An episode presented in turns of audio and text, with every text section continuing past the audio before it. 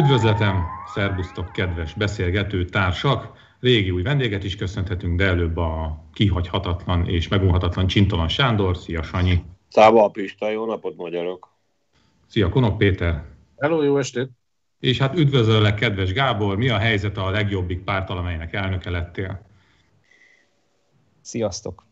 És egyről még most reagáljak azonnal? Nem, nem, nem, elég lett volna, hogyha elmondtad, meg! hogy valami, de jó vicc volt, izé, minden. Ja. Nincs, ilyen, nincs ilyen párt, semmi, csak volt ez a kis rebesgetés, hogy vissza. Ja, értelek, értelek. Esetleg. Elnézést, lassú voltam. Nem, nem, nem. Az a poén, amit magyarázni kell, az körülbelül annyit is ér, úgyhogy uh, inkább egy jó hírt mondok, mert frissen, ropogósan, ezek most érkeztek a szerkesztőségbe. Az négy Rode mikrofon, a kötött fogás kapja, úgyhogy Sanyi, majd neked is kivisszük házhoz, hogy jobban lehessen hallani a kutyust, meg Péter, neked is kivisszük majd házhoz, és akkor, ha minden igaz, akkor sokkal jobb lesz a hangminőség jövő héttől. Adományként kaptuk bizonyos Horváth Bencétől, akinek nagyon köszönjük. Ó, Bence, köszönjük szépen. Ilyenek vannak még, képzeljétek el. No. Ó, akkor... de rendes emberek. Látod? Akkor vírus. Rendes ember a Bence. Én megpróbáltam összefoglalni, hogy Orbán Viktor eddig mit jelentett ki a, azzal kapcsolatban, hogy mikor, ki, mikor, hogy lesz beoltva, de teljes katyvasz, úgyhogy inkább nem is olvasom föl. Tulajdonképpen ahányszor eddig ebben a témában a miniszterelnök úr megszólalt, mindig egy másik, későbbi időpontot mondott, és ugye most a legutolsó ahhoz képest, hogy az első, nem, mégiscsak az, a két, két határértéket. Az első konkrétum az volt, hogy húsvétra mindenki beleszóltva, aki regisztrált akkor abban a pillanatban, amikor ezt mondta Orbán Viktor, akkor 2 millió 400 ezeren voltak körülbelül regisztrálva, tehát ő 2 millió 400 ezeret ígért húsvétra. Ehhez képest ugye most a legfrissebb megszólalás, ott már ott tartunk, hogy júliusig mindenki beleszóltva, aki regisztrált. Na most nem tudom. Nem tudom, évszámot nem mondott, tehát így nem kell azért ennyire falnak menni. Engem igazából, hogy mondjam, azt, hogy Orbán Viktor mit mond, hogy ki mikor lesz beoltva, ennek normális körülmények között nem kell, hogy foglalkoztasson, mert ugye nem a miniszterelnöknek kéne erről beszélni, erre tartunk ilyen operatív törzset, meg válságstábot, meg úgymond szakembereket, mert mit értem, miért nem ők kommunikálnak? Ma jöttem a, a, az ATV-ből az a taxiban, ahol szólt a rádió, és így meghallgattam a híreket, és teljesen meglepődtem rajta, mert a operatív törzs lényegében annyit mondott, a vírus tájékoztatójában, hogy majd holnap reggel a miniszterelnök úr elmondja, hogy mi lesz a Kossuth Rádióban. Tehát én értem, amikor a, az ember a saját YouTube csatornájára, meg a saját nézettségére akarja csatornázni, úgymond a híreket, de azért ez kezd teljesen abszurd lenni. Az, hogy most Orbán mit mond arról, hogy ki mikor lesz beoltva, szerintem egyébként ő se tudja. Ő se tudja, azt se akarja, hogy mi tudjuk. Tehát így teljesen össze-vissza a kommunikáció ezzel kapcsolatban, de mondom, ez nem a miniszterelnök dolga nem kéne neki ennyire előtérbe tolakodni, és nem neki kéne ezeket a tájékoztatókat tartani más helyet. Legalábbis én így érzem. De mivel, hogy eleve mondjuk már senki, sen, senkinek nem hisz, és végül is tök mindegy, igazából valójában ő is tartatja. Már helyzet... az utcába. Bocsáss meg, mond, mond Sándor, parancsolj. Ja, bocs. Na mindegy. Az a helyzet, hogy legkevésbé foglalkoztat az ebben az összefüggésben, hogy mit mond Orbán Viktor Amúgy abból, amit idáig megtanultunk belőle, nagyjából nyilvánvaló a jövőre nézve is, hogy össze-vissza beszél. Hiszen sajnos, azt kell, hogy mondjam, persze adott esetben rá lehet ezt az ellenzékre is bizonyos összefüggésben húzni, leginkább őt ennek az ügynek a belpolitikai haszna izgatja, ha egyáltalán izgatja valami. Abszolút a ennek a dolognak van rárendelve. Teszem hozzá így jövőre nézvés, csak így a palacpostába. Baromi kíváncsi vagyok, hogy a megépített oltóanyag gyárba melyik oltóanyagot fogják gyártani, ha ez a gyár elkészül. A magyar. Mocskos módon kíváncsi vagyok. Ja, persze, Pisti. Pisti, meg akartál adni a Pesti műsor, vagy a Pesti tévébe való felépésednek? Ja, már így... mindig, mindig mindenféle mozgalomhoz az, akkor csatlakozok, amikor már vége van, úgyhogy már ideje, ideje Na, egy ez, ez az egyik megkérdésem, nagyon komolyan, tényleg kíváncsi vagyok, hogy, hogy mit fognak ott gyártani. Barackot mi az, ami még tuti? Mi? Mondom, barackot meg szilvát. Lehet. Mi az, ami még tuti? Hát ha egy mód van rá, akkor azért keressük meg azt a oltóanyag forgalmazót, vagy gyártót, vagy annak az államát, amelyikkel az oltóanyagon üzletelni lehet. Ugye az a helyzet, hogy a kínai már effektíve üzletelnek, az oroszon is fognak hamarosan. Ugye amikor a, a, a gyártó és a vásárló közé beépítek egy harmadik felet, akinek egy funkciója van, ellopja, amennyit csak bírunk. Ugye ez történik a kínainál. Én most tegnap láttam egy interjút konkrétan a Pfizer vezérigazgatójával, aki részben egyébként a Pfizer üzletpolitikájából is elég szépen kiderül, hogy igyekeznek minimalizálni az árat, és ő nekik hosszú távon is ez fontos tétel. Hát azért ez a 30 valahány dolláros kínai vakcina. Én kínaival vagyok beoltva, mielőtt bárki bármit megjegyzést fűzne, ezt a kommentelőknek és a nézőknek ajánlom a figyelmébe. Csak nem, mintha bármi közük lenne hozzá. No szóval ez a másik alapvető és standard történet. Az egyébként, hogy az, or- az országban folyik oltás, ahhoz meg a kormánynak lényegében az ég a világon semmi köze nincsen, sőt, mi több, ahol tudja, akadályozza. Lásd Szombathely, különös tekintettel ugye, különös tekintettel az oltópontok kérdésére és problémájára, és különös tekintettel arra, hogy a házi orvosok, házi orvosi rendelők eh, túlnyomó többsége teljesen alkalmatlan arra, hogy tömeges oltást hajtsanak végre, mert csak konkrétan a tömeges fertőzés helyszínei. Hát ennyit tudok Orbán Viktor, ról és Orbán Viktor kapcsán elmondani. Tudjátok, tudjátok mi jutott eszem? Nem tudjátok, mi jutott eszembe erre, hogy ö, ö, amit mond Péter, vagy, vagy amit mondtál Sándor, hogy vagy mit vannak gyártani a magyar vakcina gyárban, hogy meg a biznisz, hogy létre fogják hozni szerintem a nemzeti vakcina elosztó központot mondjuk. Azt is. Tudod, mint a gáznál is, ami nem csinál semmit, csak, csak lefölözi a cuccot. Na annak leszek én a szóvivője, és tök jó meló lesz. Bocsánat, Gában. De akkor ezek szerint meg fog bukni rövidesen, hogyha lesz a szóvivője. Igen, az a csapdája. Igen. Viszont arra csatlakoznék, amit a Péter meg a, a Sándor már mondott, hogy itt az egész belpolitika, és hogy a miniszterelnöknek nem kéne ennyit szerepelni ezzel, de már ugye szerepel, és ő maga vállalta ezt a szerepet. Tehát ti is emlékeztek rá, hogy mennyire fontosnak tartotta, hogy a felhatalmazási törvényben ő lényegében egy személyként, egy ilyen nemzeti szupermenként kezelje ezt az egész kérdést, és hogy elkalkulálta magát. Én legalábbis egyre inkább ezt érzem. Azt gondolta, hogy ez is egy politikai termék, mármint a vírus, és hogy a politikai termékekkel egész jól tudnak bánni, de ez nem egy politikai termék, ez a vírus. Tehát nem akarja betartani az időhatárokat, amiket Orbán Viktor szab neki, nem akarja betartani a különféle intézkedéseknek megfelelő viselkedési formákat, hogy amikor neki le kéne menni, akkor ő elkezd nőni, és fordítva. Szóval itt el lett kalkulálva valami, és biztos is emlékeztek rá, hogy az, elején azért az volt a dilemma, hogy most akkor a gazdaság szenvedje a nagyobb kárt, vagy az egészség, és hogy valahogy ebbe kellett így egyensúlyozni. Hogy most hogy mentsük meg úgy a gazdaságot, hogy közben az egészségügy se legyen túlterelve, és most azt látjuk, hogy a kettő egyszerre omlik rá. Tehát úgy szenvedünk elképesztő gazdasági károkat, és haladunk egy gazdasági válság felé, hogy közben az egészségügy is összeomlik. És még, és még ezt tetézi az, egész, az egészet tetézi a baj, hogy nincs, nincs topik, tehát nincs más topik, amivel felül lehetne tematizálni, mert legalább lenne valami migráció nekik, tudod? Tehát amivel, amivel még nagyobb félelmet lehetne kelteni, de most nincs ilyen, nincs ilyen csodafegyver.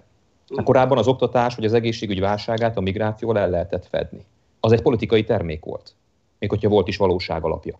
De a vírus most nem ilyen, úgyhogy én azt kezdem érezni, hogy itt Orbán Viktor lényegében ásott egy gödröt az ellenzéknek, azzal, hogy a felhatalmazási törvény révén magára vállalta ezt a szerepet, és ő azt gondolta, hogy majd előbb-utóbb valahogy abban marad, és ő áll majd ki, aki megvívta a harcot a vírussal, bezzeg ez a hazaáruló sorosista ellenzék nem segített neki, csak most a vírus visszanyal.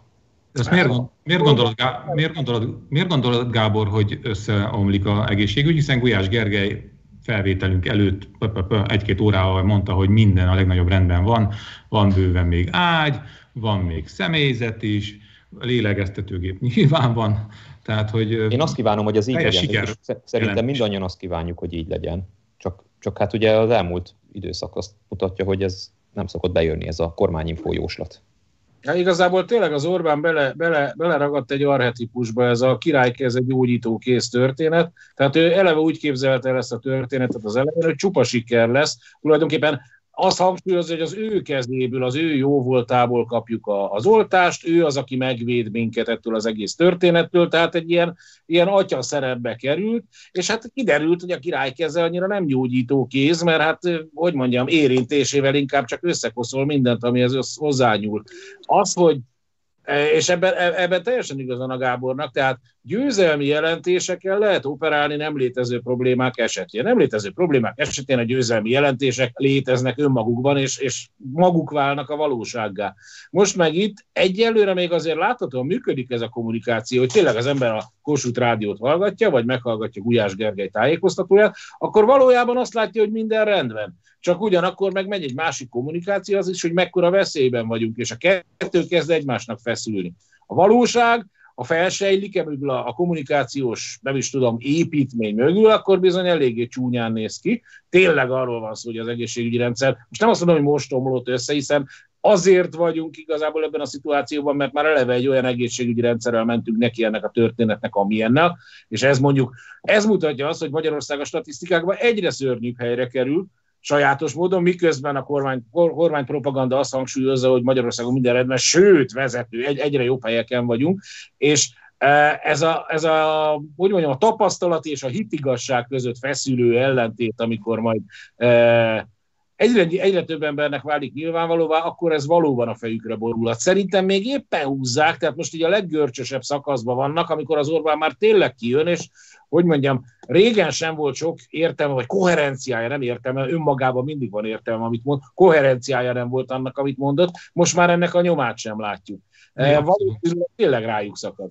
Viszont hát ha, nem, nem tudom, hogy... Annyit, a Gulyás, még, még annyit a Gulyás Gergelyről, aztán Sanyi, úgyis te jössz hosszasan. Szóval, hogy azt mondta, hogy a pessimista forgatókönyv szerint március végén érhet csúcsra ez a hullám. Na most, ha megnézitek az ábrákat, ugye ma már rekord mennyiségű volt a sajnos meghaltak száma, és kórházban lévőknek a száma is, a, a, a lélegeztetőgépen levők száma is csúcson van. Olyan meredek az ábra, hogyha ezt meghosszabbítjuk március végéig, még hogyha alanyhul, akkor ott nagyon brutális számok jönnek már ki. Tehát ott 3-400 halott, nem akarok ilyen fejtegetésre, nem vagyok matematikus, nem vagyok statisztikus, csak egyszerűen, hogyha ott van a csúcsa a dolognak, és ezt tovább húzzuk, és ha már most necces a, a egészségügynek a, a teljesítő képessége, akkor itt nagyon csúnya dolgok lehetnek március végére. Ne legyen úgy, tehát abszolút senki nem akarja, sőt, mindenki arra vágyott, hogy majd akkor 22-én legalább az egyel kevésbé szorított fokozatba visszamehessen az élet, de ez most nagyon vacakul néz ki. Bocsánat. Ez így van. A, az a helyzet, hogy én nem nézek ábrákat sem, nem csak Orbánt nem figyelem, reggel meghallgatom legfőjebb, vagy megnézem, hogy mi a napi dráma, és mi a napi szörnyűség. De mondjuk az a tény, akárhova néz az ember, az oltópontokat leszámítva a házi orvosi rendelők fertőzés gócok lettek. Fertőzés gócok lettek az emberek a házi orvosi rendelőkben, egymás hegyén, hátán, és sok ezer házi orvosi rendelőben van oltás, ahol van, és ott az emberek egymás hegyén, hátán vannak. Ezt nem győzöm hangsúlyozni, ez az erdőkertesi házi orvos, eh, ha jó, nem megyek bele eh, ennek az etikai részében, mert ráadásul nem is nagyon értek hozzá, meg hogy egyébként milyen jogi felelősséggel bír az az, ol, az, az orvos, aki beadja az oltást, mert az egy elég komplikált kérdés, de az ő sikolya sajnos nem hallatszik messzire ebben az ügyben, és sajnos félre is magyarázzák. Még egyszer mondom, ráadásul nem is tanulékony a miniszterelnök. Elment Izraelbe, veri a mellét, hogy azt tanulta ott, hogy egy kemény tökű ember kell, és akkor bizony működik a rendszer. Őrült nagyot téved, illetőleg valószínűleg már megint nem tanult semmit. A saját logikája szerint megy kizárólag, és az egy önkényúr logikája. Izraelbe egyebek mellett azért megy a rendszer, mert az egész intézményrendszer bekapcsolódott az oltás folyamatába. Az intézmények, az informatikai rendszer, és együttműködő partnerek vannak. Persze egy olyan stabil egészségbiztosítás, ami évtizedek óta működik. Úgyhogy én nem várok semmiképpen semmi jót. Én a Gáborhoz csak annyit említenék még meg, hogy érdemes azért visszatekinteni arra az időszakra is, amikor egyébként még Orbánék azt mondták, és az ő hozzá kapcsolódó kliens média, hogy ez az egész egy vicc. Azért ez nem volt egy olyan nagyon régen, emlékeztek le? Tehát valamilyen utat persze bejártak, de ez édeskevés ahhoz képest. És most itt van ez a szituáció. Hagy mondjam el még kétszer, háromszor. Szombathely, mondjuk Budapest is megtette az ajánlatot. Hogy egyébként az önkormányzatoknak is már régebben eszükbe kellett volna, hogy ez jusson. Hogy kérem szépen, hát beszéltünk is erről, válteszek vagyunk, hogy oltási pontokat kell létrehozni nagy terekben. És erre nem, hogy nincsen fogékonyság, most már azt is tudjuk, ugye, mindannyian, eh, hogy eh, hát csokolom. Nem, hogy nem járulnak hozzá, hanem minden eszközzel akadályozzák, hogy hatékonyabban, gyorsabban oltjanak a házi orvosok. Azért ezt tegyük hozzá. Amit még beletennék ebbe a képletbe, az a társadalmi helyzet, mert nem tudom, ti mit tapasztaltok, de én, én most látom, igaz, eddig is nagyon fáradtak voltak már az emberek, meg nagyon várták már azt, hogy nyitás legyen, de, de most, most, most azért, hogy nagyon, most azt érzem, vagy azt tapasztalom, hogy nagyon elfogyott a türelem már, vagy hát, hogy ez, ez, most, ez most már így a, az ilyen zsörtölődése, meg most már egyszer már csak véget éren túllépve, most egy ilyen, ilyen nagyon-nagyon negatív, vagy nagyon depresszív irányt vesz, és, és ennek szerintem van, ennek lesz politikai következménye. Tehát amit a Péter mondott, hogy, hogy most még, még, még, még itt csűrik, csavarják, vagy még nyújtják itt, vagy tartják még ezt a, ezt a, ezt a, ezt a kártyavárat, de hogy, de hogy most a, szerintem éppen azokban a pillanatokban vagyunk, amikor, amikor ez bármikor összedőlhet. De nagyon volt a, a gulyás egyébként a kormányinfónak, amikor egy, egyszerre kommunikálják ugye a, a, az egyre súlyosabb helyzetet, és egyszerre tulajdonképpen azért a kommunikációjából szinte mindenki azt várta, ugye e napok óta van csöpögtetve, most szigorítások jönnek, ez majd még lehet, mert ugye holnap reggel mond a miniszterelnök úr e, konkrétumokat, de a gulyás folyamatosan a nyitásról beszélt.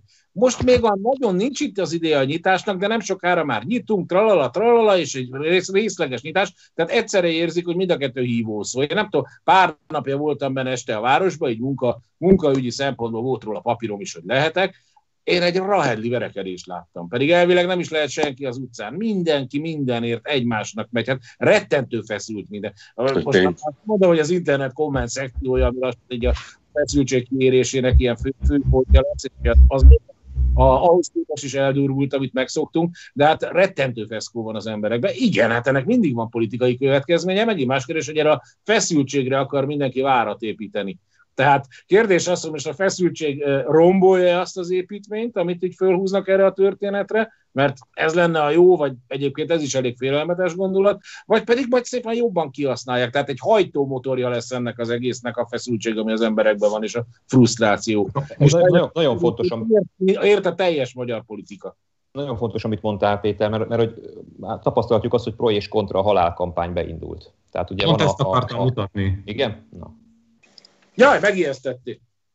A halál kormánya és a, és a halál ö, ö, okozó ellenzék igen, volt. pontosan. Tehát, pontosan. Tehát lényegében... A parlamentben igen, elhangzik az, hogy, hogy minden egyes ember, aki a DK miatt nem vette fel az oltást, vagy nem vette már, és hülyeséget mondom állandóan, bírok kijönni ebből borzalmas. Szóval, hogy nem oltatta be magát, az ugye potenciálisan az ő vérük a ellenzékezén szárad, erre kontraként kijön a halálkormány, a kampány. Tehát, uh, tehát itt most Ezért, valódi e, halott. Tehát ez nem politikai termék, tehát itt vannak valódi halottak sajnos, ugye nap mint nap és egyre több, és, és nyilván az érzelmeket generál, közeli hozzátartozóknál teljesen ö, értelemszerűen, és hát amit, amit itt mondtatok, meg amiről most beszélünk, ez, ez, ez borzasztó, mert hogy, mert hogy úgy tűnik, hogy ez, ez egy spirál. Tehát, hogy a, a egyik fél sem fog tudni ki jönni ebből a spirálból, mert a másik, ha egyet lép ezen, vagy teker ezen a kommunikáción, tehát hogy halál kormány meg halál ellenzék, akkor annak a, a másik nem tud, nem, nem tud gesztus tenni. Tehát itt el fognak maradni egy krízis helyzetben, egy válsághelyzetben a gesztusokra való lehetőségek. Nem, nem, nem lesz meg hozzá a kontextus. Az a helyzet, hogy egyrészt azt akartam volna kérdezni tőletek, hogy hogy mit, mit gondoltok ti arról, hogy nem használom most ezt a kifejezést, mert a jó Isten tudja valójában, meg prognosztizálhatatlan, hogy, hogy összeomlik, meg majd az emberek észreveszik. Hát először is nem, nem veszik észre. Amúgy meg ezt szeretném aláhúzni, hogy itt most azt lehet mondani, amit az ember néha egyszerű, nagyon mély konfliktusokra szokott mert a Jóisten kezében vagyunk, mert tényleg fölállítottak, megcsináltak egy olyan utat, itt most ebben az értelemben az ellenzék és a kormányzó párt egy olyan útra lépett, illetőleg fordítva mondanám, a kormányzó párt, a végrehajtó hatalom és az ellenzék. Mert aki ebből ki tudna törni, vagy kitörhetne, az maga a hatalom. Tehát ne beszéljünk már úgy ebben a helyzetben sem, mint hogyha a kormány, a végrehajtó hatalom és az ellenzék egy szimmetrikus kapcsolat lenne.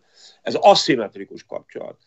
Akit kitört, ki tud törni paradigmákból, az mindenek előtt, ha ez a nemzet érdekli őt egyáltalán, de nagyon úgy tűnik számomra, hogy egyáltalán nem érdekli ezt a végrehajtó hatalmat a nemzet, egyáltalán. Teszem hozzá, abban a pillanatban se érdekelte, már az is egy fragyi elszólás volt, amikor arról beszéltek, hogy aki regisztrál, az lesz beoltva. Azt se értettem az első pillanattól kedves, és méltatlanul felelőtlennek gondoltam. Nyilván én azt gondolom, hogy mindenkit be kell oltani, aki be akarja magát oltatni. Mi az, hogy regisztrál, és a többivel mi lesz.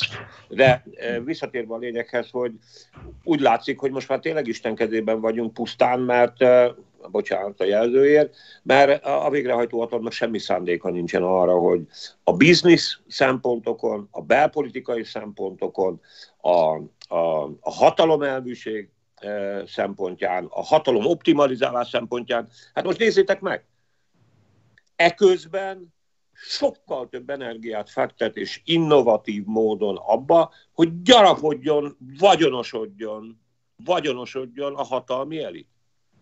Hát mikor pénzben, paripában, fegyverben, jogalkotásban, mindenben, ami, ami markáns, állandó és folyamatos, hogy ennek a kivételes helyzetnek az összes lehetőségét kihasználják saját maguk gyarapodására. Hol van itt a nemzetről szó? És mit tehet az ellenzék? De hát, pont, pont most van itt az ideje, hogy, hogy, a, a, hogy mondjam, kihasználják a gyarapodás végső lehetőségeit, vagy, vagy a lehetőségeit, hiszen most van egy sötét ló ebben a történetben. Azért az elég egyértelmű, hogy ellenzék és kormány számára mindenek előtt per pillanat most a 2022-es választásról van szó, és a vírus mint téma, a járvány, mint téma, az alapvetően ennek a kampánynak a része. Teljesen mindegy, hogy ki mit mond meg, mennyire, mennyire vérzik a szíve a nemzetért, mennyire állítja, lecarják. Viszont az tény, hogy ezzel az egész történettel az, ami azért eleve, lejátszottnak látszott, ezzel az ellenzékkel, meg ezzel a kormányjal, meg egyáltalán ezzel a, a történelmi helyzettel, azt a pandémia ilyen szempontból legalábbis kétségesé tette a kimenetelét. Tehát persze, hát most akkor elkezdenek felalmozni, hát pakolják az ezüstkanalakat. Aztán akkor se gond, hogyha nem kell menniük, akkor, akkor se rakják vissza az ezüstkanalakat, az már megvan azért az a régi, régi tapasztalat, hogy a nagysága azt látja észre, hogy a, ezt veszi észre, hogy a cseléd, cselédlány húzogatja a fiókokat és elrakja az ezüstkanalakat a kis okolyájába, akkor a cselédlány alig, nem távozni szándékozik, vagy legalábbis annak a, a veszélyét látja, hogy távozni fog. E, igazából ezek itt a mi cselédlányaink, már hogy a kormány, az kéne, így kéne, hogy működjön a dolog, és bizony, bizony, sokkal nagyobb kanállal pakolják most, sokkal nagyobb markolóval pakolják most az kanalakat, miközben ugyanakkor bele akarnak gyökerezni az egészbe. Tehát így maguk sem tudják, hogy mit csináljanak, a gyarapodás, meg az, hogy hát lerabolják. Ja, nem tudják. Ez mindig lényeges volt. Most, most meg sürgősje is vált. Vagy lehet, hogy sürgősé vált, minden esetre ezen aggódnak. Egy kérdés, hogy tegyek már föl én is meg. Ja. Egyetlen mondat csak még, hogy nem véletlen, hogy egyébként a Fekete Győr, amikor a, a, a legpopulistább demagógiát akarja bedobni, akkor pont azt, a, azt mondja, amit mindenki hallani akar, hogy nem fogtok felszállni azokkal a repülőkkel, majd leszedjük róluk a ládákat. Persze nem tudja végrehajtani, de ez most egy hívószó, és nem meglepő. Mondta Csándor, hogy aszimmetrikus a, a kormány és az ellenzék viszonya, ami szerintem egy nagyon fontos gondolat, mert hogyha itt gesztusokról beszélünk, meg, meg, meg, meg kinyújtott kézről, akkor nyilván a kormány részéről volna erre lehetőség, és ez tényleg nagyon jó, hogy ezt, ezt kihangsúlyoztad, mert nagyon nehéz ellen, én voltam ugye sokáig ellenzéki képviselő a Fidesz kétharmaddal szemben, és rettenetesen nehéz úgy gesztus tenned, hogyha a kormány ezt balekságnak, meg gyengeségnek, meg lúzerségnek értékel, és cserébe még fejbe is rúg. Tehát Igen. itt valóban a kormánynak volna lehetősége paradigma váltása, csak én azon gondolkodtam, most tudom, hogy teljesen abszurd, amit mondok, hogy még abban sem vagyok biztos, hogy egyébként ez politikai veszteséggel járna. Tudjuk, hogy Orbán Viktor erre képtelen, tehát egyszerűen nincs az ő programjában, de hogyha mondjuk tételezzük föl, ő azt mondaná most, hogy egy olyan helyzetbe jutottunk, hogy, hogy itt az idő, hogy, hogy most tegyük pár hónapra félre a politikai vitákat, üljünk le, és, és az ország érdekében közösen hozzunk létre nem tudom milyen törzset, a mindenki párt javasoljon szakértőt, vagy és nem folytatom tovább, tehát valami olyan gesztus tenne, én nem tudom, hogy ettől neki csökkenne a népszerűség. Én megijednék, az biztos. Á, de lehet, hogy a népszerűsége nem csökkenne, Gábor, de az egész rendszer, ami föl van építve, és különösen a rendszert alkotó személyek a hierarchiában, ezt a gyengeség jeleként értelmeznék, hát ez a és baj. azonnal, azonnal széthullana a rendszer. Borzasztó érdekes különben a rothadó, egyre inkább kommunistává váló Egyesült Államokban egyrészt azért hagyj említsem meg, amelyik hát más oldalról meg annyira liberális, ugye jelen állat szerint minden amerikai állampolgár kap 1500 dollárt a koronavírus okán, házaspárok 2500 dollárt, és ha van gyermek, gyermekenként 500 dollárt. Ez legalább a lakhatási problémákat nyilvánvalóan finanszírozza minden amerikai állampolgár. És borzasztó érdekes, ezt a csomagot elfogadták, és itt most visszatérek ahhoz is, amit említette. Nyilván tök hülyék az amerikaiak, nem értenek a munkához, meg ahhoz, hogy egyébként a társadalom munka alapú. Hogy láttam egy interjút, most egy másik nagy csomagot készül elfogadni a, az amerikai kongresszus, és az Energiaügyi Bizottság elnöke, amelyiknek ebben fundamentális része van, aki demokrata, közölte, hogy nem hajlandó előterjeszteni az újabb nagy csomagot, amelyik egyébként egy gazdaságélénkítő csomag lenne, abban az esetben, ha nem tudja megnyerni a demokrata szenátorok közül legalább tizet. Ha ez nem sikerül, vagy a republikai szenátorok közül legalább tizet, hogy ő demokrata bizottsági elnök, tíz republikánust meg akar nyerni. Anélkül nincs értelme ennek a történetnek, és ennyi, ekkora felelősséget és ennyi pénzt bevállalni az amerikai Egyesült Államok kongresszusának. Na most enélkül nem megy, tehát ez mindig a hatalom, mindig a hatalom kezdi. Azzal együtt egyébként, hogy van olyan ellenzék, amelyik ezt nem fogadja el, hogy egy kicsit hazabeszéljek és irritáljam a kedves közönséget. Amikor Horn Gyula nem volt hajlandó kétharmaddal alkotmányozni, csak azt mondta, hogy csak négy-ötöddel, amit egyébként el is ért, és nem is alkotmányozott az akkori parlament, hát ennek semmiféle politikai haszna senki számára nem volt. Semmi. Tanulsága se. Ez a rémes. Tanulsága se. Elnézést, Úgyhogy nem fog omlani a rendszer. Van egy technikai bejelentésem, valószínűleg most én fogok eltűnni hamarosan, mert áramszünet állt be nálunk, és szerintem lefogy a mobil keretem, és a izé is lemerül azonnal, úgyhogy hogy tőlem folytassuk, előbb-utóbb ki fogok fakulni innen, ha nem jön vissza az áram az tök jó lesz. Megnézzük, hogy milyen, amikor kifakulsz. Akkor gyorsan proletárkodjunk még előtte, mielőtt kifakulsz, mert hogy hatházi Ákos ugye felrakott egy videót, nem is ő, ő csak megírta. A HVG, HVG jelent meg ez a videó, ahol a, most már titokban, de ezek szerint mégse titokban járt NER magánrepülőgépről egy na, hogy mondjam ezt, Mészáros Lőrincnek tűnő és egy Várkonyi Andreának látszó utas száll le a gépről. Na most, ha ők voltak, akkor én most berágtam, megmondom őszintén. Most nem azért, mert hogy mennyibe kerül, meg mit tudom én, meg ott kiszámolt, tehát nem ez a része, hanem ez a, ez a, ez a rohadjatok meg ti ott a izébe a szenvedő kis hazába, szerencsétlen magyarok. Mi addig elhúztunk egy kicsit dubajozni egyet. Ez, ez annyira gáz. Hogy mondjam, hogy ha ők, voltak, ha ők voltak, ugye? Demagóg vagy.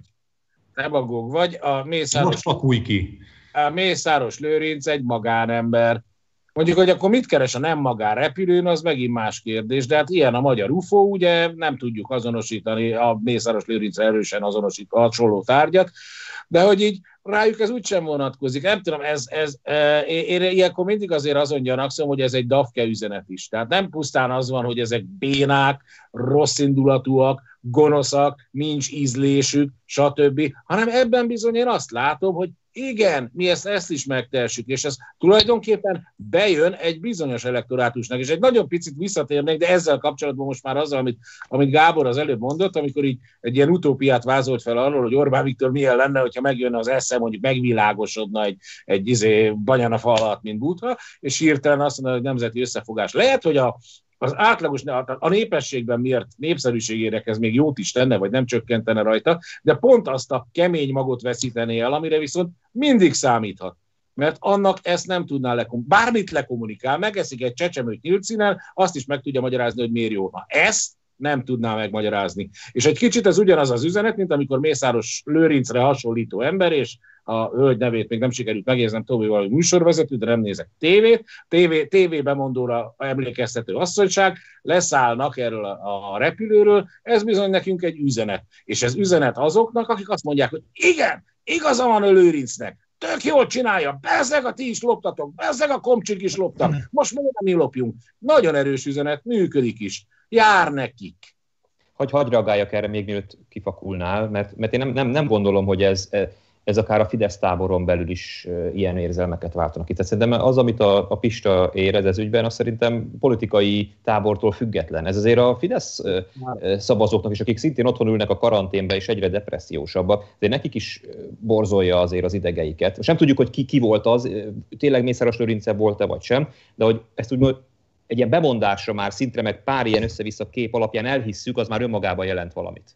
Tehát, hogy ezt, ezt akár el tudjuk képzelni. És én azt, azt szeretném csak felvetni, hogy esetleg az nincs benne a pakliba, mert az, az egy még, dur, még furcsább eset, hogy egyszerűen Mészáros Lőrincet, tehát nem a Fidesz nem érdekli, és, nem, és, lehet, hogy, és azt se tudom elképzelni, hogy Orbán Viktor erre azt mondja, hogy ez tök jó, vagy akár a kommunikációs táb, hanem Mészáros Lőrincet nem érdekli, mert ő most egy szerelmes férfi, aki azt mondja, hogy nem mondja már meg neki Orbán Viktor, hogy ő mikor, hova utazik, ha megteheti. Tehát tudjátok ezt esetleg ezt a teljesen profán szituációt elképzelni? Mert én ezt tartom a legrosszabbnak, amennyiben ő, ő, volt, ő, már itt, volt, itt egy oligarha, aki, volt már itt egy oligarha, aki nem volt szervezett egységben egy idő után a törzsfőnökkel, aztán láttuk, hogy mi lett a vége. Jó, Ez így szokott mindig működni. Igen, meg a szerelmet a Mészáros Lőrinc a sok pénzével, akkor van neki, vegyen egy saját magárepülőt, azt röpködjön vele, azt is a mi pénzünkből lopja össze, nem arról van szó, de ez más. Egyébként ilyen szempontból tök mindegy, hogy ki jött vissza Dubajból. Akár ki volt az Mészáros Lőrinc, vagy nem Mészáros valaki visszajött Dubajból, ezt láttuk videón, ugye megvan a, megvannak a repülési adatok, az ki volt, és ott mit csinált? Uh, annyit hagyj jegyezzek meg a ságnyalás keretében, hogy mondjuk annak az oligarchának és Orbán Viktornak a vitája nem arról szólt, hogy nem a szerelem kérdéséről szólt, hanem mondjuk például arról, hogy mi legyen a oroszokhoz és a Putyinhoz való viszony, ez az egyik dolog. A másik, egyébként engem meg te döbbentettél meg Pista már azon, hogy ez ilyen megdöbbentő információ, és így felcseszi az agyadat, mert én ma is most egy csomó emberrel beszélgettem, és érdekes, tényleg úgy van, ahogy te mondod, meg ahogy megéled, hogy ez, ez sokaknak felkeltette az inger küszöbét. Én nem tartom kizártnak azt se, amit a Gábor mondott, de ugyanakkor meg nem tartom véletlennek, hogy most van ez a pávatánc a luxusfogyasztással kapcsolatban. Orbán Viktor ugye beszólt, hogy nem kéne most Dubajba, meg nem tudom hova utazni, meg ez a Fűries Balázs nevű eh, haszontalan személy, eh, ő is tartott egy kis előadást, sőt, mi több, kvázi létrehoztak egy ilyen vlogot, vagy mi a bánatot, erre, hogy elmondhassa a Fűries Balázs, hogy ez most milyen rendetlen dolog. Én, én, én akkor még egy dolgot teszek hozzá, nem kizárva azokat a szempontokat, amiket ti is mondtatok, szóval azért ha a politikának ezen részéről diszkutál a nép, lehet, hogy úgy mérlegelnek, és azért azt ne zárjuk ki, hogy a Fidesz propagandagépezet is tévedhet, de mégiscsak jobb, hogyha Mészáros Lőrinc punci ügyeiről szól a közbeszéd, mint hogyha életekről és a halálról. Mert egyébként e közben ebben élünk. Hát de a kettő belefér. Az a legrosszabb, Na, hogyha mondom, a kettőről együtt szól, nem? teszek hozzá. Tehát én nem, nem zárom ki azt, amit mondtatok, egy újabb szempontot tettem hozzá. Persze, simán, simán. Amúgy meg még egy dolgot szeretnék mondani. Azért a, a pártállam is akkor kezdett el szétesni, amikor megjelent az emberarcú szocializmus alternatíva. Ezt még szeretném visszacsatolni a Gábor azon mondandójával, és egyetőtőleg, hogy egyébként ha az Orbán elkezd úgy viselkedni, ahogy ezt a Péter minősítette, hogy mondjuk a fejéhez kap is normális lesz, szét fog esni a rendszer. Még, még, egy, még egy lehetőség eszembe jutott. Mi van, hogyha ezt valójában belülről valaki segített a, a HVG újságíró, hogy ez sem lenne egy utolsó eset, hogy valaki esetleg belülről úgy érezte, hogy Mészáros Lőrinc most Mostanában szelel a van, Igen. És, és lehet, hogy ez is már a rendszernek én értem egy ilyen, ilyen, ilyen bomlási jele, amikor, amikor ugye egyik a másikkal szemben próbál erőt nyerni. Én Gábor, te meg fogod élni, meg te is, meg te is gondolom. Én valószínűleg nem, mert azért egy rendszer nagyon lassan tud bomlani, de mondjuk az a tény, meg az a mód, mint ahogy mondjuk például a, a Győrsopon megyei orvosi kamara elnöke és maga a kamara megjelent az igazsággal, mondjuk például a házi orvosi rendelőkben zajló események kapcsán. Én most tegnap megnéztem azt az interjút, amit ezzel a Szí László, azt hiszem, vagy Szijjártó László, nem bocsánatot kérek tőle, adott az ATV-be. Hát tényleg olyan volt, mint amilyeneket a 70-es, 80-as években láttam a magyar televízióban, amikor a, a, a, a, a reformkommunisták vagy reformszocialisták e, beszéltek egy szakmai problémáról. Egyrészt alázatosan bocsánatot kért, most túlzok, elnézést Szijjártó úr, vagy Szí nem bocsánat, egyrészt bocsánatot kért, hogy egyáltalán él, elkezdte hibáztatni a médiát, hogy egyébként fölkapta azt a hírt, hogy le, e, e, elmondták az igazságot, mint hogyha ez nem ez lenne a média dolga. Amúgy pedig egyébként adott egy nagyon kőkemény szakmai kritikáját annak, amit egyébként művelnek egészségirányítás és egészségpolitika címén.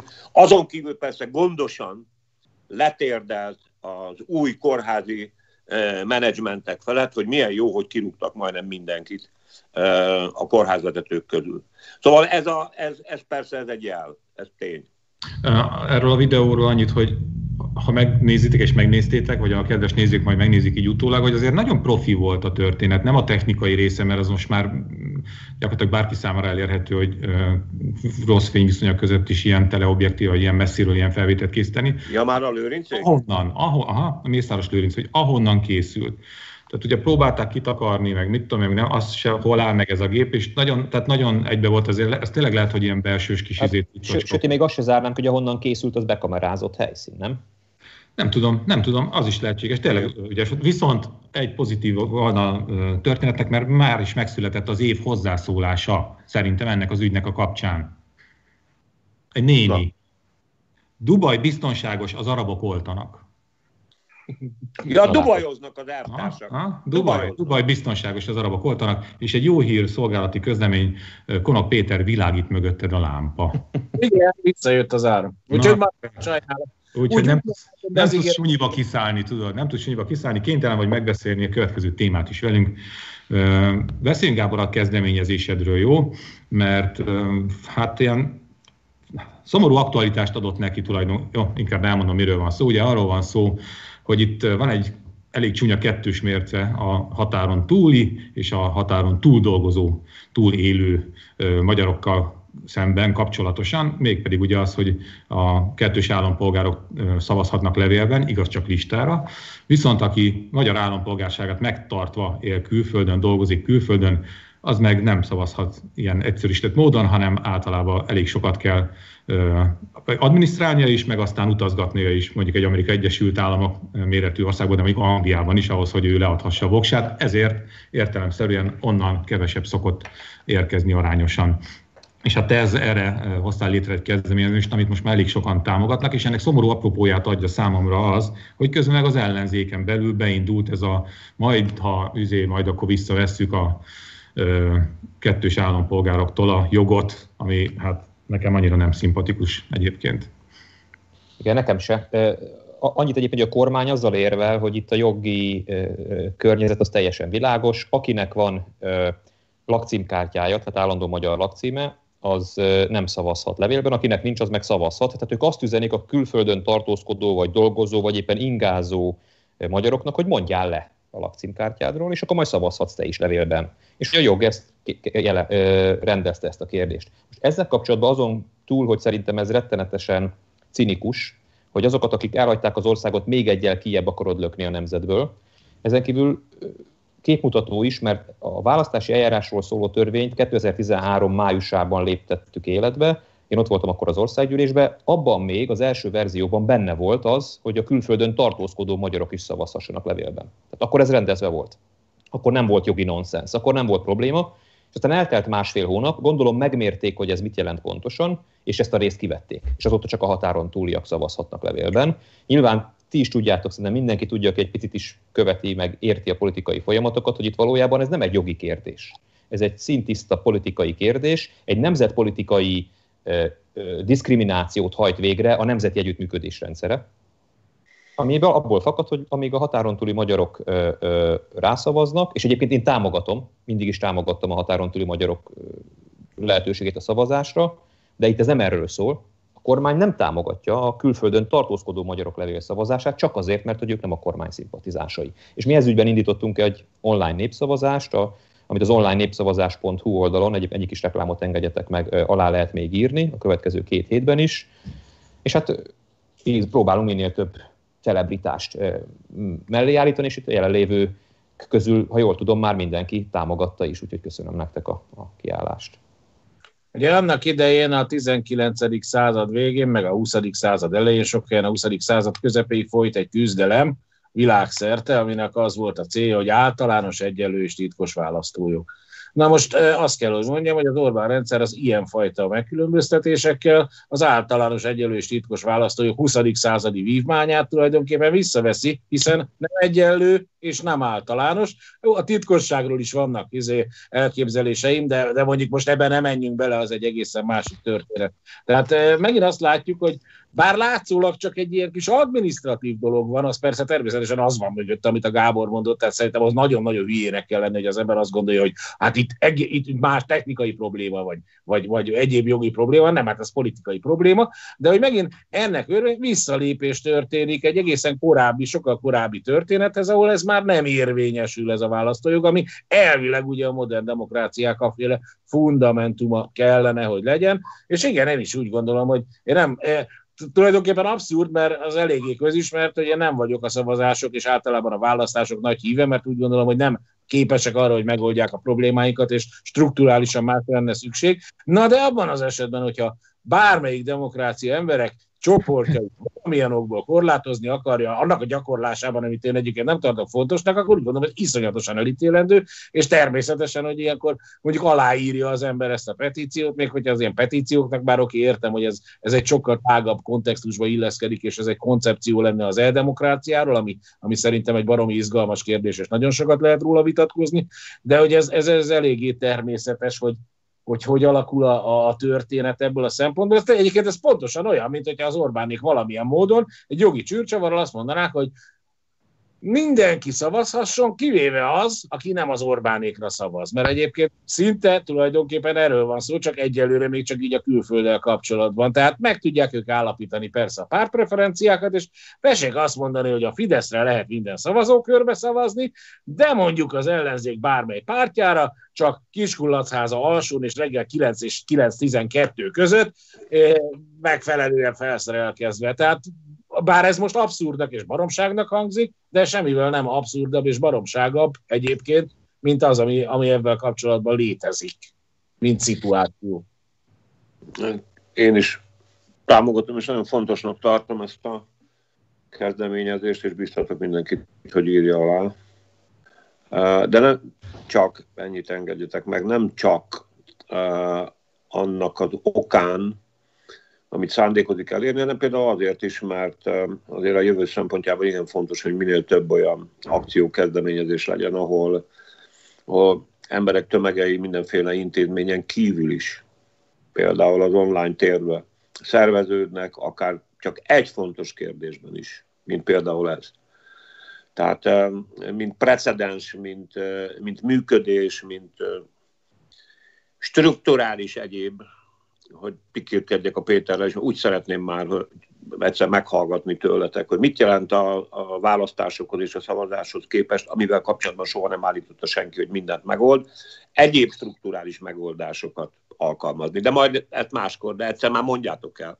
És azért sok többes számban... beszélni. Na, Mondom, erről sok órát a, a, másik, a másik egyébként abszolút egyetértőleg, ez az alap megközelítés, amit a Péter mondott. Tehát ez egy olyan állampolgári jog, ami ahhoz kapcsolódik. Mindentől, minden egyébtől függetlenül, hogy én jó fiú vagyok, vagy rossz fiú vagyok, hogy a Fideszre szavazok, vagy a, a Hadafias Népfrontra szavazok, vagy bárkire. Egyébként én abban sem vagyok olyan halálbiztos, hogy az úgy van, ahogy bizonyos értelemben a közvélekedés is tartja, hogy a külföldön dolgozó magyar állampolgárok azok a jelenlegi ellenzékre szavaznának többségében. Amit én politikailag idáig még érzékeltem a magyar emigrációból, hát az, hogy is mondjam engem, például, a, vagy a, hogy egy túlzást is említsek a Magyarok Világszövetségére, ha tekintek, akkor azért elborzadok. Tehát fogalmam nincsen, és nem is akarom ebből a szempontból ezt vizsgálni. Már hogy azt, hogy, hogy, hogy, hogy, joga van-e vagy nincs. Én azt gondolom, meg vagyok győződve, hogy például ez a, ebben az ügyben való állásfoglalás is aranyfedezete lehet, vagy egyáltalán hitelesítheti azt, hogy tényleg gondolkodik-e az adott végrehajtó hatalom nemzetben, hazában és közösségben. Akkor én nekem azzal kell foglalkozni, hogy minden, minél több állampolgár, a lehető legtöbb állampolgár hozzáférjen ahhoz, hogy véleményt nyilvánítson eh, arról, hogy mi van a magyar belpolitikában, és kivezesse az országot. Tehát ezeknek a nagy szavaknak, nemzet és egyebek, eh, akkor lenne hitele, jó lenne, ha ezt észrevennék a drága népek, és nem azzal foglalkoznának, hogy egyébként adott állampolgárnak eh, a politikai minősítésével szarakodnának. Sőt, mi több, Egyébként gondolom, bár én egy atavizmus vagyok mindenféle tekintetben, eh, hogy igen, igen, például az online térben ez a népszavazás maga is példa lehet arra, hogy eh, egyébként magát a szavazati jogot, a szavazati joggal összefüggő jogosultságokat mondjuk online hogyan lehet megteremteni. Azért ez már a 21. század ban most már nem egy olyan nagy truváj, már félreértés ne legyen, ahol azért pénzeket meg, meg, meg sok mindent mozgatnak, ami abszolút bizalmi kérdés, és arról meg nem beszélve egyébként, hogy nem vicc az, amit emlegettek. Hát azért Kanada, Új-Zéland, Ausztrália, és még az a Pécsányi Nagy-Britanniában sem egyszerű egyébként hozzáférni, mondjuk egy konzulátushoz, vagy nagykövetséghez, mert amúgy nincs belőle sok. Nagyon kevés van. Kicsi ország vagyunk, nagyon kevés van. Tehát politikai gyávaság, antidemokratikus, hazafiatlan, minden, ami ezzel szemben áll politikailag. Már hogy azzal, hogy minél több eszközzel szavazhasson, minél több lehetőséget, és a levélszavaz, és kamu, kamu duma az, amivel még most talában érvelnek, hogy lám-lám az Egyesült Államokban is mi történt. Nem történt semmi. Tök normális szavazás volt, a levélszavazás is, hát annyi történt ugye, hogy a Trump bevágott az amerikai postának, hogy ne tudja rendesen bonyolítani a túlót, a népszavazást, zárójelben jegynem meg. Ugye azt hallottátok, hogy a magyar postának a, az üzleti lehetőségeit is hogy kurtítják, és hogy pont egyébként a napilapterjesztéshez szóltak, nyúltak hozzá, azért ez eléggé el, elgondolkodható kérdés. Hát a választási csalás az nem eszközkérdése. Választási csalás is lehet, meg rendes szavazásban is, sőt, elektronikus szavazásban is. Egyébként az a vicc, hogy ez az egész elektronikus demokrácia, az, hogy tulajdonképpen ne csak egy-egy ilyen mint egy véleménynyilvánító adatgyűjtés, meg, meg, meg ezért petíció, meg hasonló folyjon az interneten. Ez nem ördögtől való, már egyrészt nem ördögtől való, azért, mert az Unió is foglalkozik vele például, ugye adatkormányzási irányelveket tettek valamikor tavaly közzé, és nagyjából arról szól, hogy hogy lehetne áttérni erre. Észt Észtországban látjuk azért a példáját, hogy ez egy működő, képes dolog, és igazából valóban egyfajta, tehát hogyha úgy használják, ha úgy használnák, akkor ez eredményezhet egy sokkal vividebb, sokkal hogy mondjam, olyan demokráciát, ami nem négy évenként csinál egy ünnepnapot, és aztán utána csak a, a, a hallgatásról szól, hanem egy lehet egy állandó részvételi demokrácia. Ennek megvannak már a technikai lehetőségei, a politikai akarat kell, és a politikai akarat meg pont azért hiányzik, vagy talán azért hiányzik nagyon sok helyen. Nekem nagy kedvencem Robert Sheckley, aki egy amerikai szifíró, aki 1955-ben, nem tudom, ismeritek, írta a Tranai című novelláját. Hát, párt fordította egyébként eléggé jól. Abban van egy ilyen közvetlen demokrácia, van egy a Tranai központjában van egy állampolgári szavazóhely, ahol az emberek bementnek, és ott van minden tisztviselő, a nevük mellett egy gomb. Mindig megnyomják a gombot. Ahányszor megnyomják a gombot, kap egy rossz pontot a tisztviselő. Egy évre telik, bárki lehet tisztviselő, és egy egy éven belül sokan nyomják meg a gombot, akkor fölrobban a hivatali jelvénye a nyakába. És hát ugye erre... erre, erre de eltelvezed mi? Ez, ez egy igazi közvetlen demokrácia elektronikusan, és erre írja a Sekli, a, a földi ember, aki a, aki a narrátor, és oda érkezik, az így felháborodik, hogy ez milyen, milyen elképesztően barbár, mire azt válaszolják a tranaiak, hogy na ez jellemző magukra terraiakra. Tisztesség az kéne, a tisztség az kéne, de csak ha nem jár kockázattal, így nem szabad kormányozni. Hát ezt javasol egyébként közvetlen demokráciának elektronikusan. Még annyit hagy fűzek hozzá, engedjetek meg, hogy a levélszavazás kapcsán, hogy, hogy ide itt, amiket mondtatok, antidemokratizmus, meg hazafiatlanság, meg gyávaság, ez teljesen igaz, és így is van, de ez így volt 14-ben is, meg 18-ban is, ugye ez már akkor is kérdés volt, de ott ráadásul még van egy változás is. Tehát egyszerűen ebben a, a vírus helyzetben, amiben most vagyunk, simán benne van a pakliba az, hogy, hogy egy választási kampányban nem engedheti meg magának a külföldön tartózkodó, hogy több száz kilométert menjen, hogy kígyózó sorokban álljon a nagykövetség előtt, vagy hazarepüljön. Tehát, hogy ez még a, a vírus helyzetre való felkészülés szempontjából is egy égető kérdés. És én, én nem azért gondolom fontosnak megadni ezt a lehetőséget, mert ők ellenzéki szavazók, mert én például a határon túli magyaroknak a e, levélszavazatát is támogattam, miközben tudtam, hogy alig fognak a jobbikra szavazni, hanem azért, mert ez így korrekt. Tehát, hogy e, ez így, így legitim. És egyébként még egy dolgot engedjetek meg, Németország, Ausztria, Szlovénia, Dánia, Svédország, Norvégia, Svájc. Tehát elmondtam most azokat az országokat, akik általában az első tízbe szoktak végezni az ilyen jóléti index felmérésekben. Eh, gondolom sejtitek, miért soroltam el ezeket az országokat. Mindenhol van levélszavazás, sőt, az, az esetek többségében nem csak a külföldön tartózkodó, hanem bárki, aki az élethelyzetéből következően ezt igényli, akár, tehát akár te is, meg én is szavazhatsz Németországban mondjuk levélben. Na, ott Gábor is, el vagy tájolva. Le ott vagy is tartanak ezek az országok egyébként, ahol a levél, levélszavazat kenhetik a hajuk, amikor pánó polgárháború van. Hát igen, igen, meg hát hallottatok már ti is. Hatalmat, mindenki meg van erőszakolva, és egyébként így van. is minket irigyelnek, és nincsenek be se oltva. Így van, és ráadásul ti is hallottatok már az osztrák, a német, meg a dán levélszavazati botrányokról, ugye? Nem igen, igen. Szóval eh, el vagy Gábor, egyetértek Pistával, el vagy te tájolva Hát nem tudott te azt, hogy egyébként Budapest fővárosa messze megelőzte Bécset, meg minden, mindent, mindent meg most újabban meg, megjelennek ilyen fiktív felmérések, de teljesen ilyen őrült alapon, ugye, ami a, a legeklektikusabb az az volt, hogy ugye megelőztük Bécset, meg Berlint, meg minden. Aztán, mint kiderült, persze abban az értelemben a szám attraktív, hogy a Budapest főváros a magyar nemzetgazdaság 40%-át állítja elő, és ebben a tekintetben tényleg megelőztük Bécset, mert Ausztria Bécsen kívüli gazdasága sokkal nagyobb arányt képvisel Ausztria gazdasága, mint Németország, stb. stb.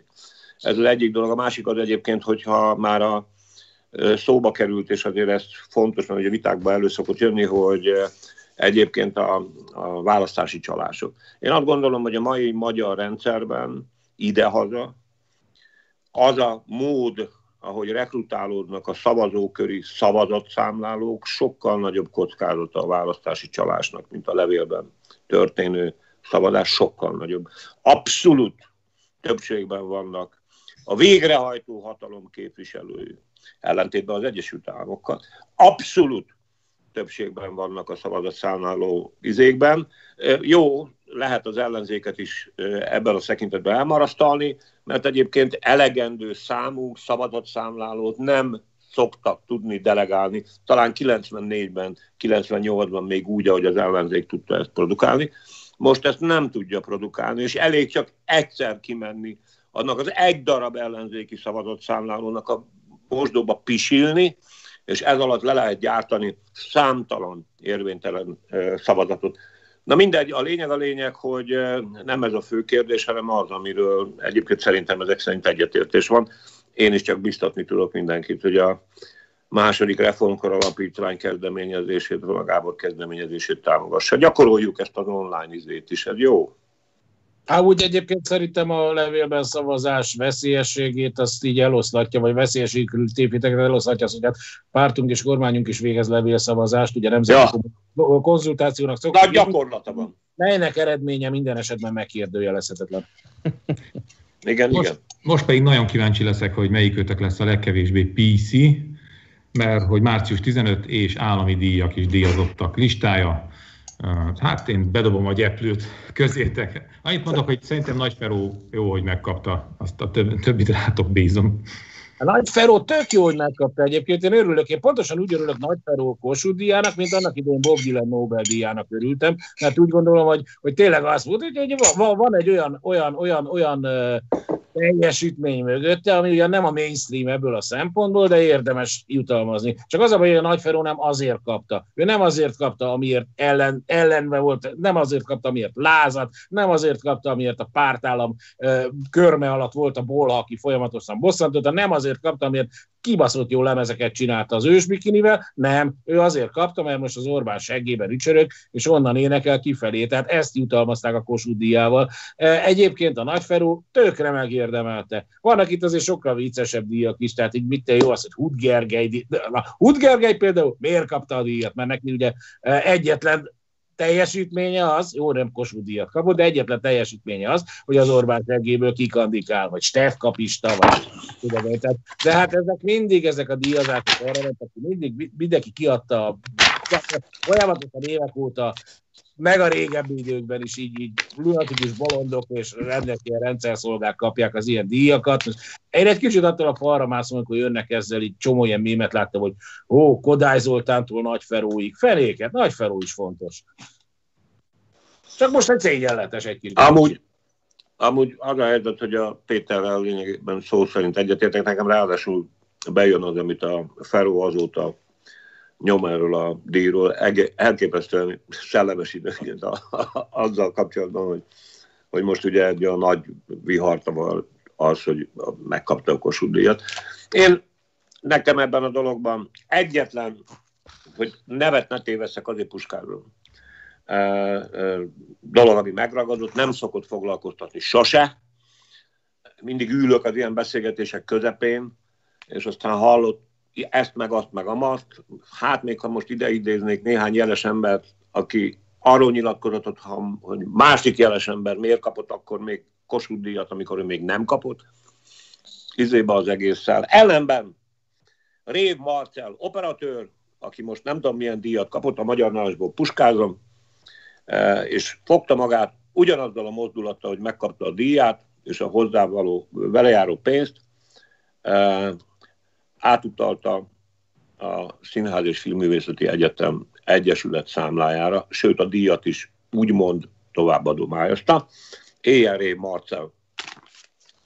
Csak annyit tennék hozzá, hogy, hogy amit a Péter mondott, hogy igazából ezeknek a díjaknak nem tudunk már szerintem úgy igazából jelentőséget tulajdonítani. Tehát nem jelentenek már ezek sajnos azt gondolom, hogy semmit vagy egyre kevesebbet, és, és, és, és egyébként a társadalmi reakció is olyan, hogy ha Nagy Ferónak mondjuk a, a, a Gyurcsány kormány adta volna ezt a Kossuth díjat, akkor, akkor most a Fideszes tábor lenne fölháborodva, hogy hogy kaphat Nagy Feró Kossuth díjat. Most a Fideszes tábor adta Nagy Ferónak nyilván nem érdemtelenül a, a Fidesz pártpolitikai szempontjai tekintetében, e, és most akkor az ellenzék, vagy a Fidesz elleni érzelmek vannak felcsolva, csak hát ez a baj, tudjátok, mindig ezzel szoktam hogy már nincsenek, nincsenek hidak. Tehát, hogy nincsenek olyan emberek, akikre így azt tudjuk mondani, hogy nagyon kevesen, vagy lehet, hogy már őket mindegyiket díjaztuk, Kossuth díjjal, nem tudom, akik, akik, akik és meg, meg, ez, talán ez egy olyan lehetne ilyenkor a kormány részéről, amiben azért nem remegne bele a rendszer, nem? Hogyha mondjuk egy, egy ilyen pillanatban, vagy ettől is összeomlana esetleg, hogyha mondjuk egy ilyen ö, picit ilyen szituációban mondjuk nagyobb, nagyobb, nagy vonalúbb lenne, vagy nem néztem az összes díjazott nevét, lehet, hogy az is volt, nem tudom. Figyeljetek, ne haragudjatok. A diáktál szoktak egyébként e, ilyen meglepetés vendégekbe csúszni, de hát azért igazából nem csak Magyarországon, de Magyarországon ez már hosszú-hosszú évtizedek óta, ez az egész díjazós díj, aminek ilyen szezonjai vannak, ez azért arra van, hogy mindenki egymásnak essen, hogy ki nem kapta meg, kinek kellett volna megkapnia, és miért rossz az, aki megkapta. Annak idején, amikor Rabindranath Tagore Nobel-díjat kapott, a Karint írt egy mérges kis glosszát arról, hogy miért a Rabindranath Tagore kapta, és miért nem ő. És az ember azt gondolna, hogy viccelődött, nem, nem, nem viccelt. Karit is le tudott venni annyira kutyába, hogy határozottan felháborodott azon, hogy nem ő kapta a Nobel-díjat, hanem Rabindranath Tagore. Na most csak Karinti képes volt erre, akkor most mire, mire gondoljuk arra, hogy mire képes, hogy általában a közvélemény, beleértve egyébként minket is, engem biztos, mert én föl tudom magam egyébként bosszantani ezen a baromságon, hogy ki kapott és ki nem. Az, azért egy dolgot ajánljunk, vagy ajánlok a nézők, hallgatók figyelmével, és egyrészt ezt a díjat az állam adja. Ergo mindenképpen lesz neki egy politikai dimenziója. Ezt idáig óhatatlan. A hatalom. A hatalom. Ezt idáig egyébként egyrészt a reformarszú szocializmus idejében is, meg utána még egy darabig, ezt úgy egyensúlyozták ki, hogy mindig gondoskodtak arról, hogy mindkét oldal arra méltó vagy méltatlan személyeit valamilyen egyensúly arányában tüntessék ki. És akkor volt egy úgymond népies, meg volt egy úgymond liberális. És ebből mindből volt egy-egy. Most azért az mindenképpen megváltozott, hogy olyan, csak ilyen tévedésből, ilyen révmarcellek lehet, hogy vannak, bár hát nem, ő egyedül tette meg ezt a gesztust, amit említettem már, hogy a díját odatta a Színház és Filmművészeti Egyetem Egyesületének. Most, aki nincsen a főnök ánuszába, az nem kap díjat csak tévedésből. Már volt El, ettől még lehet ő egy komoly ember.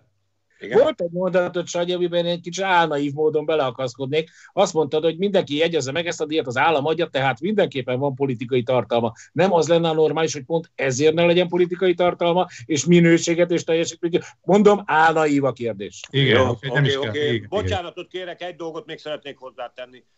Annyiban, amennyiben aláhúznám, hogy mindenki, aki az SFE szétbarmolásában és tönkretételében részt vett, a díjat kapott. Mindenki. Az egész Vidnyánszki horda. No de, amilyen díj körül viszont biztos nem lesz vita, az ugye Lovász Lászlónak a kvázi matematikai Nobel-díja, azt valószínűleg mindenki egységesen elismeri, bár azért egy kis ördögöcske ide ücsörgött a vállam. Hát így eszembe jutott, hogy nem is olyan régen még a kormánypárti média, amikor Lovász László ellenség volt, akkor azért adott neki rendesen, akkor még nem volt rendes magyar, akkor még a románokkal összefogott, meg a Román Tudományos Akadémiával csinált csúnya meg dolgot. Az a, most. Abból a százegy néhány névtelen hülyéből valamelyik a parlamentben azt mondta, hogy nem tud számolni. Emlékeztek rá? Hogy a lovász rossz számokból dolgozik, amikor a Tudományos Akadémiáról beszél. Na. Jó, hát most erre mit hogy én a matematikához nem értek, gratulálok Lovász Lászlónak, mondjuk azért a Tudományos Akadémia vezetésében követett el hibákat, nyilván a számításban nem. És akkor itt az új magyar hang. Te Gábor, te nem örülsz? Nem mosolyog. Obligát. Kötelező melyiknek? Most a, a, a, a, a díjnak hogy ne örülnék? Jó van, na, csak hogy nehogy véletlenül azt írják majd meg, hogy a Gábor savanyú képet vágott, miközben erről folyt a Előbújt a régi, nagyon ember a régi énje, és nem örült. Így nagyon van. köszönöm, hogy Sándor, hogy ennyire ügyelsz a brandemre. Tényleg ez, ez, ez, ez a mai adásból, amit én leginkább hazaviszek most. És akkor továbbra is magyar hang. Bolyár Gáborral van egy szenzációs, fantasztikus, elképesztően jó interjú, amit kiírt. Dévényi Pisti. Yeah. Most is savanyúan nézek.